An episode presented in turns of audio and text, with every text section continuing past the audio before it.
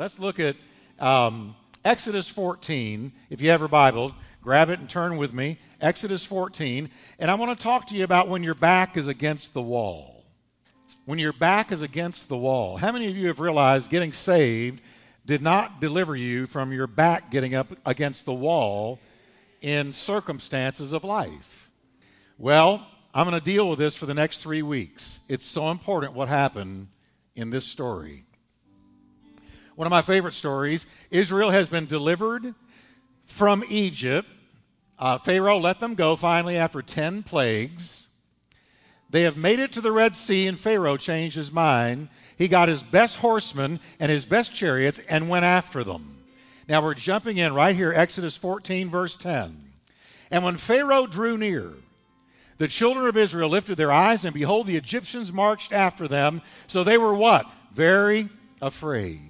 And the children of Israel cried out to the Lord. Then they said to Moses, Listen to this complaining. Because there were no graves in Egypt, have you taken us away to die in the wilderness? Why have you so dealt with us to bring us up out of Egypt? Is this not the, what, what we told you was going to happen? I'm paraphrasing here.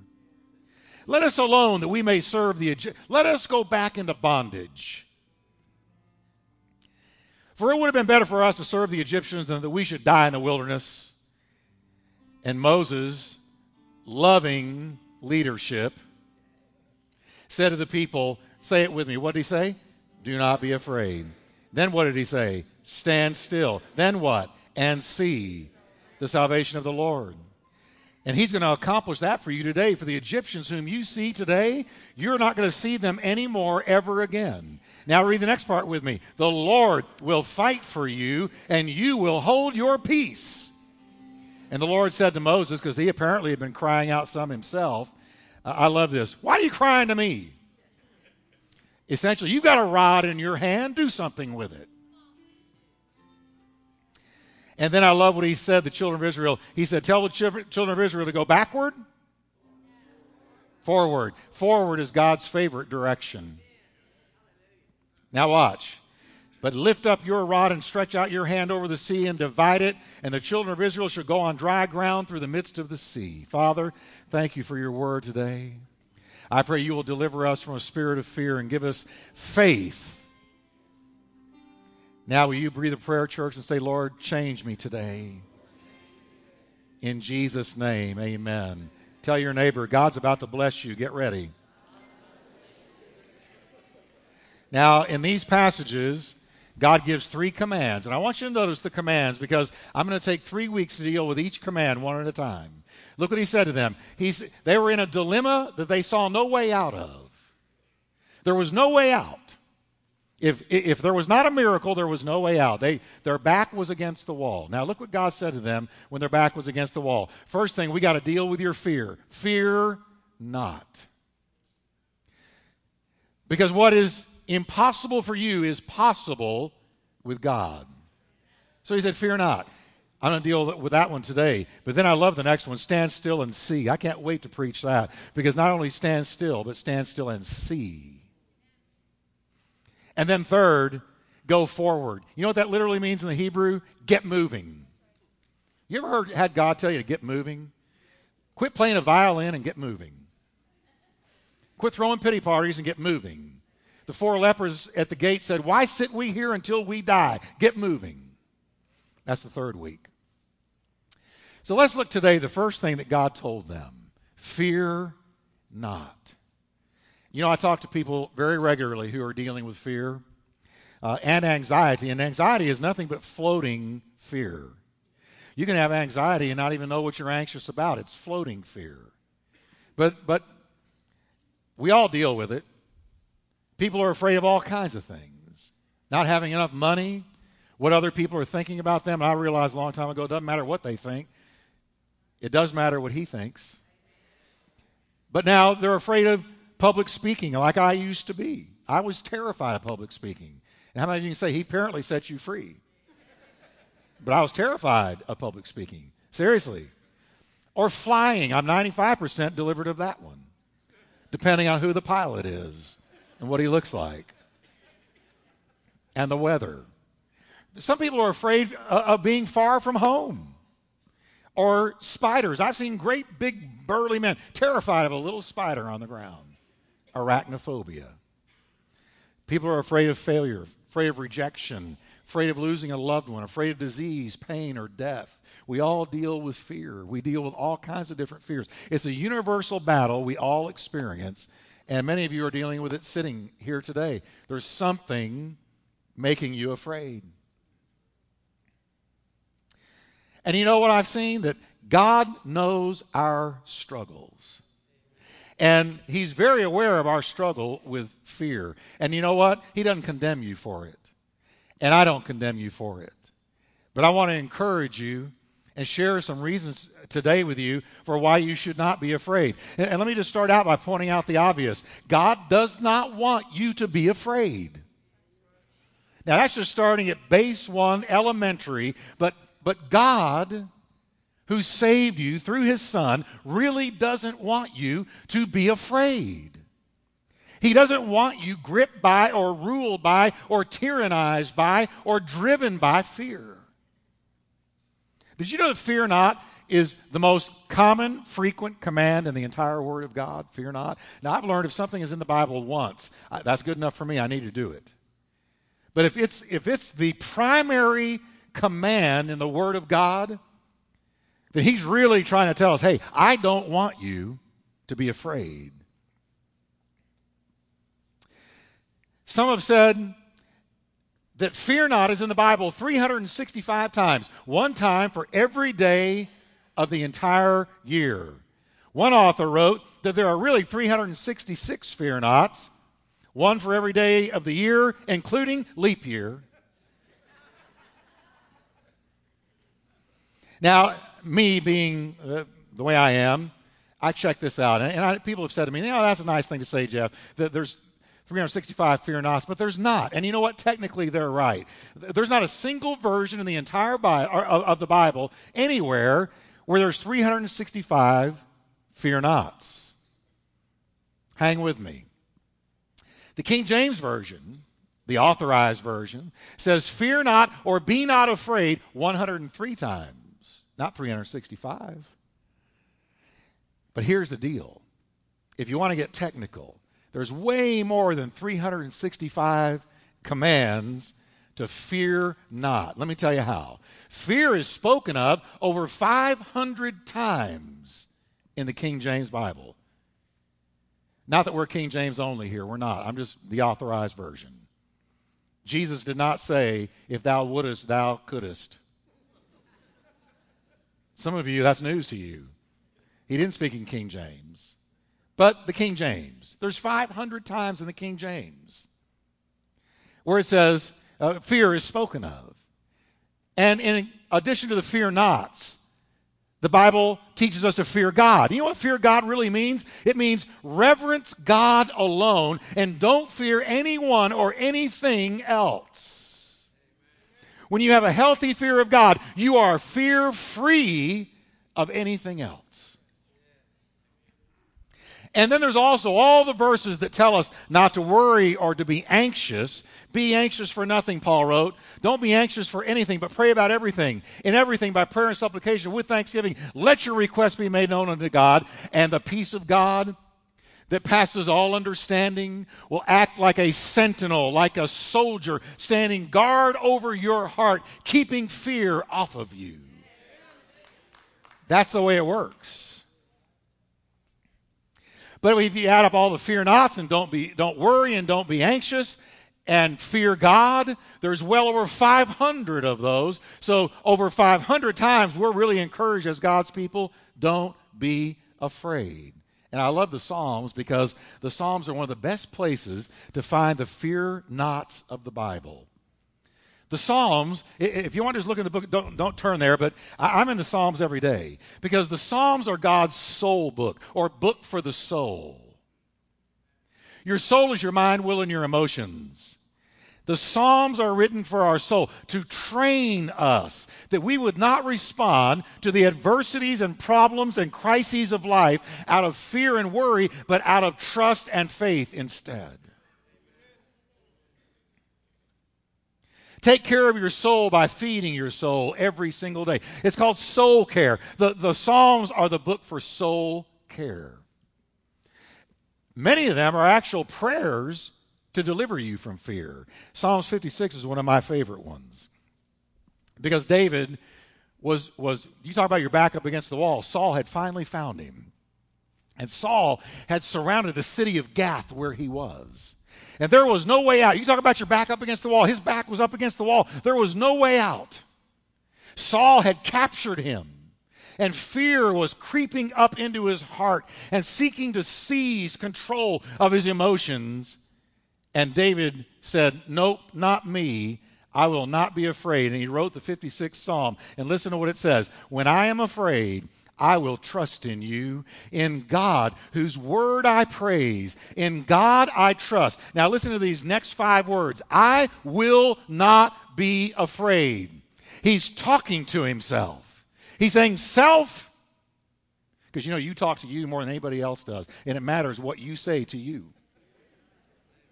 Some of you, you talk yourselves into a hole all the time, and somebody else has to come and talk you out. Some of you dragged in here today said, Preacher, you better talk me out. Because you have talked to yourself down. You have talked yourself down into a hole. But listen to what David said. He said, So I will not be afraid. He did this all the time. He said, So why are you cast down? Why are you disquieted within me, my soul? Hope thou in God. For I will yet praise him. This is not the final chapter. I will yet praise him. The story's not over yet. I will yet praise him. My God has got something up his sleeve, and he's not going to leave me alone in this. I will yet praise him, who is the health of my countenance and my God. He said, In God I trust. I will not be afraid. What can mortal man do to me? If God is with me, what man can hurt me? If God be for us, who can be against us? All right? And then, of course, my favorite, Psalms 27 1. used to sing this one all the time, but I won't burden you by singing it. But here it is The Lord is my light and my salvation. Whom shall I fear? The Lord is my fortress, protecting me from danger. Why should I tremble? The Apostle John said, Fear is defeated by God's love. There's no fear in love, John writes, but perfect love drives out fear because fear has to do with punishment, and the one who fears is not made perfect in love. The more you fall in love with God, the more it dissipates fear. And I love the word, it, it drives it out. Perfect love drives out fear. I picture God's love kicking fear out the front door. Fear, or God's love drives out fear. And we all know what Paul said to Timothy. He said, Timothy, why are you walking around in fear? He said, God has not given us a spirit of fear, but of power, love, and a sound mind. He's telling Timothy, this tormenting fear that is gripping you, he said, Timothy, it didn't come from the Father. God does not put fear like that on you. The only fear God's concerned about is the fear of the Lord, which is not dread torment. It means respect and awe. Now, jumping back to Moses for a minute and the children of Israel, God's word to them contained the same sentiment when they too had their backs really major, big time up against the wall. He said, First, first we got to deal with your fear. First thing, when your back's against the wall, fear not, Israel. You have nothing to be afraid of because I am with you. So, first, no matter how bad the trial is, God does not want us to be afraid. Can we say this together? God doesn't want me to be afraid. Now let's say it like we mean it. God doesn't want me to be afraid. Turn to your neighbor and say, God doesn't want you to be afraid.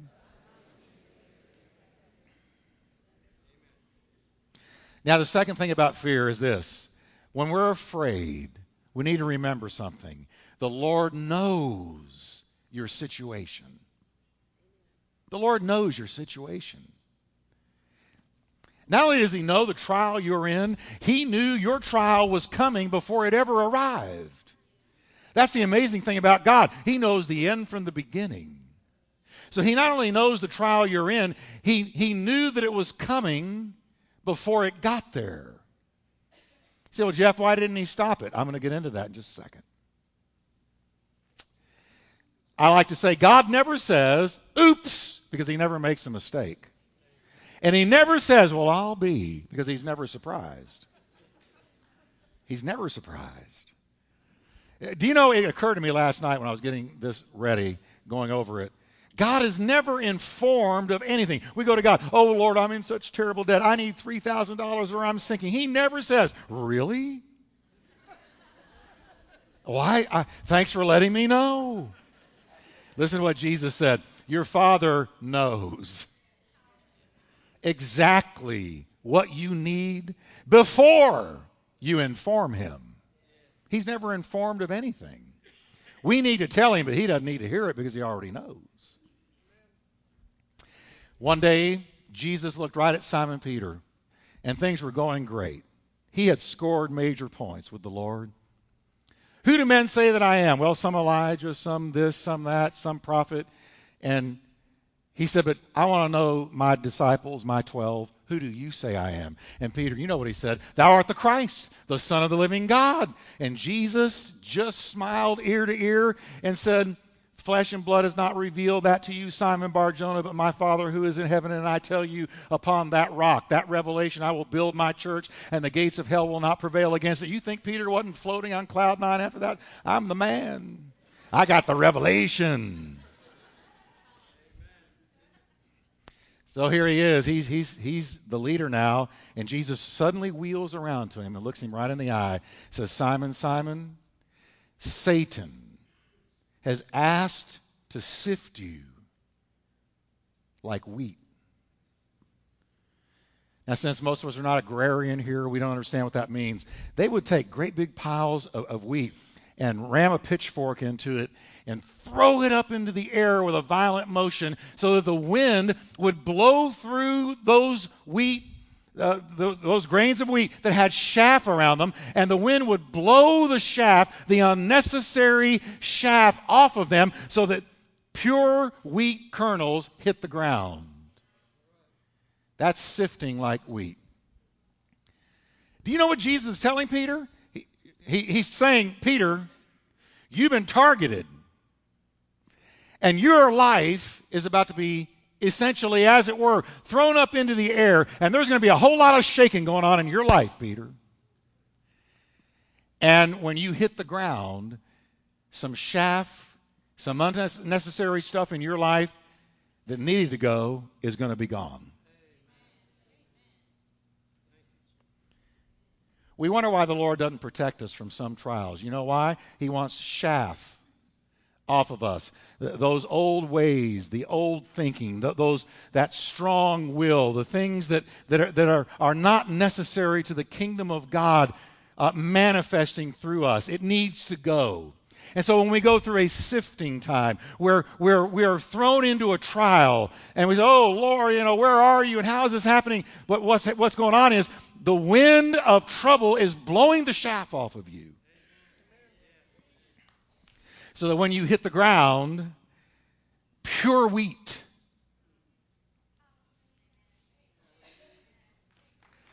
Okay? Yeah, you're getting it. The pure kernels of wheat fall back to the ground. You know, I think of Shadrach, Meshach, and Abednego, when they were thrown in that burning fiery oven, they were bound. They were bound. Their hands were tied. Their feet were tied. And the only thing the fire burned off was what was binding them. That's all that God allowed that fire to burn off. And they came out unbound. They came out jumping and leaping and praising God, and the whole kingdom of Babylon shaken by their God. Jesus is saying, Peter, you're about to be tested in a way that is going to throw your whole life into the air.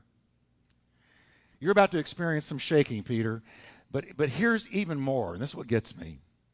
Jesus also knew full well that Peter was going to fail the test. He knew. Peter, you're going to fail the test.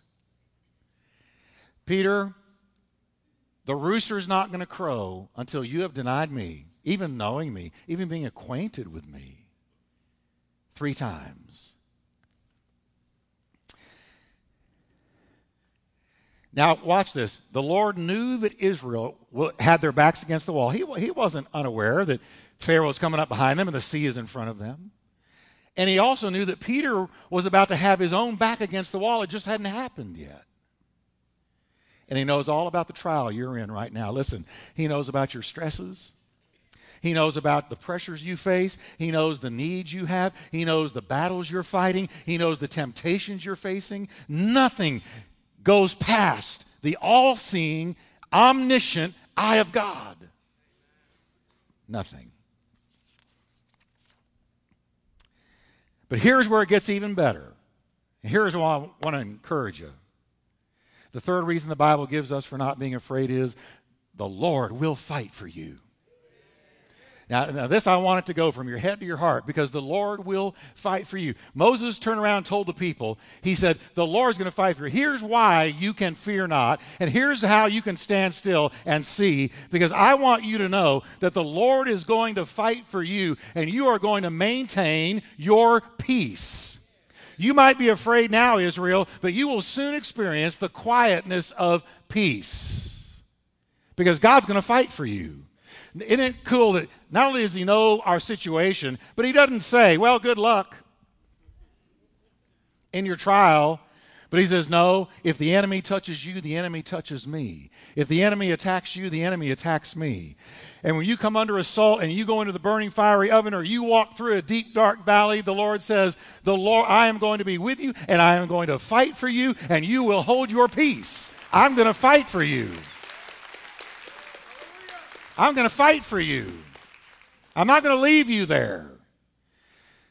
Let's go back to Peter and his impending trial of betrayal for just a moment. The Lord's word to Peter, it struck me as I studied this this week in a fresh way. It's a perfect example of the reality of spiritual warfare. You know, the devil's biggest lie is that he's not there. He loves being anonymous.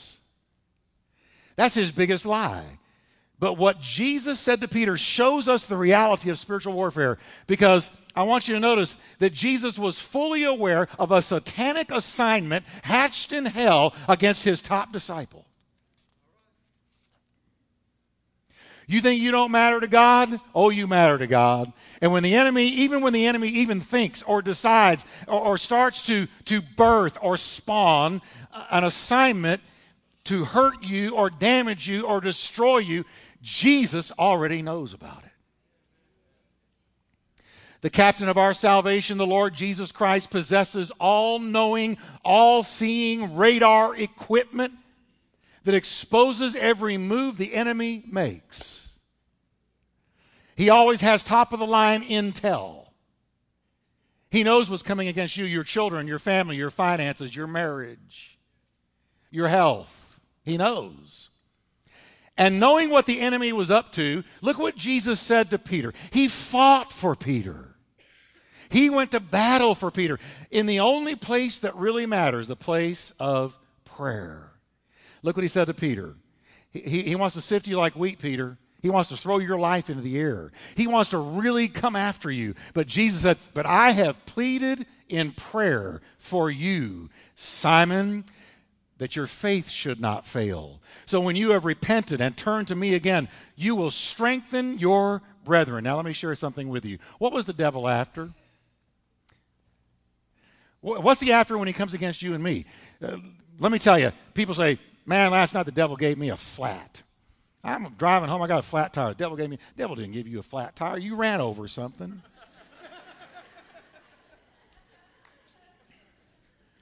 He's not out to make something go bump in the night or give you a flat tire or whatever. Put somebody slow in front of you in rush hour. The devil. That's the devil. That's not the devil. Let me tell you, the devil is after your faith. He's after your faith. I have prayed for you, Peter, that your faith will not fail.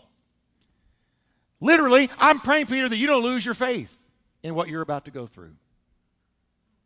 I pray you don't lose your faith. He's after your faith because if he can get your faith, he can take you out of the race. He wants you to say, God doesn't care. God's not there. Where was God? He didn't come through for me. My prayer didn't work. Why did he leave me alone? Why didn't he help me? And he wants you to walk away from God. That's what he's after. He wants your faith. I prayed for you, Peter you, Revelation man, that your faith will not fail. And then Jesus even lets him know that he knew that he was going to fail the test because he said, The day is going to come, you're going to have to repent and you're going to turn to me again. And when you turn to me again, Peter, here's what here's what it's going to be like. He said, he said, the shaft is all going to be gone, and you're going to have double for your trouble. I'm going to make you, not, I'm not only going to restore you, but I'm going to cause you to be a strength to your brethren. You're going to come back and then some. Amen. Devil's after your faith. I talked to somebody just recently. They went through a terrible trial, and their faith was under attack. Where was God? How did, did, did He not help me? And I had to minister the word of God to them, and it happens to people all the time. Job's wife said to him, Why don't you just curse God and die, you old fool? Where is He? And Job said, You talk like a foolish woman. Have not only received blessing, should I not receive evil from the Lord and not just and not just good? He said, I will not curse God. I will not lose my faith in the middle of this trial. I will not. Jesus engaged in spiritual warfare for Simon, heading the devil off of the path, canceling the satanic assignment that was designed to take Simon out for good. Of course, when Peter heard Jesus' prediction, he immediately displayed the whole reason he needed to go through the trial in the first place. He said, Not me, Lord. Who, who are you talking to? I'm not going to deny you. All of them might. He turns around to the 11. Thanks a lot, Peter. They might, but not me. I'm your man. I'm in. I'm in for the long haul. And, and look at how he bragged. He said, Lord, I'll go to prison with you, and I'll even die with you. But Jesus knew him better than he knew himself, and he said, Peter, let me tell you something before the rooster crows tomorrow morning, you'll deny me. You will deny me three times. You're going to deny that you even knew me. That's the word for know in the Greek language, that you were even ever acquainted with me. You're going to totally disattach from me three times. And we all know that he, he fell. He failed the test. John was the apostle of love. Peter was the apostle of recovery. Because he went down bad. I don't know him. I don't know him. And then the third time, cussed, cursed, swore. I don't know him. Down he went. He went out. Remember what Jesus said about the rooster, and he, he just, he wept bitterly. Down he went. He walked away. He went back to his old life. I'm going fishing. It's over for me. He'll never forgive me. There's no future for me after this. I'll never come back. He was wrong. Jesus set up an interview with him. Jesus said, through the angel, Tell the disciples I'm going to meet them in Galilee and Peter. Those two words should give you all the hope in the world. He said, You be sure you let Peter know I'm talking to him. Well, that was an interview. That was an interview. So, over a crackling early morning fish fry, Peter, do you love me? Oh, I do love you, Lord. Do you love me, Peter, really? Yes, I love you. Peter, do you even love me as a friend? Yes, I love you, Lord. You know that I love you. Quit asking me this question. you know that I do. He said three times Feed my sheep, feed my sheep, feed my sheep. Restored, restored, restored, recovered, recovered, recovered. And look, his faith wasn't lost. Jesus' prayer was answered. Why didn't the Lord deliver him from the trial as, as a whole? Because after this, you don't find the braggadocious Simon Peter full of bravado and self confidence and self reliance. You find a humble man just going through life, serving the Lord, walking down Jerusalem streets while people are healed by his shadow. you don't find the bracket, the shaft was blown off. Amen? So let's stand together, can we? Fear not. Fear not. Let's bow for a moment of prayer. Some of you have gone through a trial, and in that trial, you have said, you know, you're like Peter. You, you didn't pass the test. And so you've, you've walked. Essentially, you're out there fishing again in, the old life and you're not catching anything. And so I want to pray with you today. I want to invite you to come home. Some of you have never said, Jesus, forgive me of my sin and come into my heart. I prayed last night because I know that no man can come to Jesus unless the Spirit draws him. And I prayed, Lord, by your precious Spirit, draw people today. Give them the ability to respond to you, touch their hearts. So I'm going to pray a prayer right now. If God has touched your heart, if you know you're not where you used to be in your walk, come home.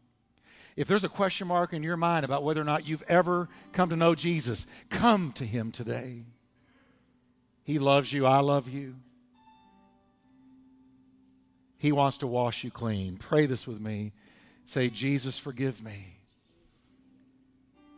for failing that test and drifting out of discouragement. Lord, I come home today. And now, for those of you with a question mark about your salvation, pray with me. Say, Jesus, I believe you died for me. Go ahead and pray it. He's as close as your prayer. Jesus, I believe you died for me. And that you rose from the dead so that I could be saved. Come into my heart today, Jesus, I pray. In your mighty name. Thank you, Lord. Amen.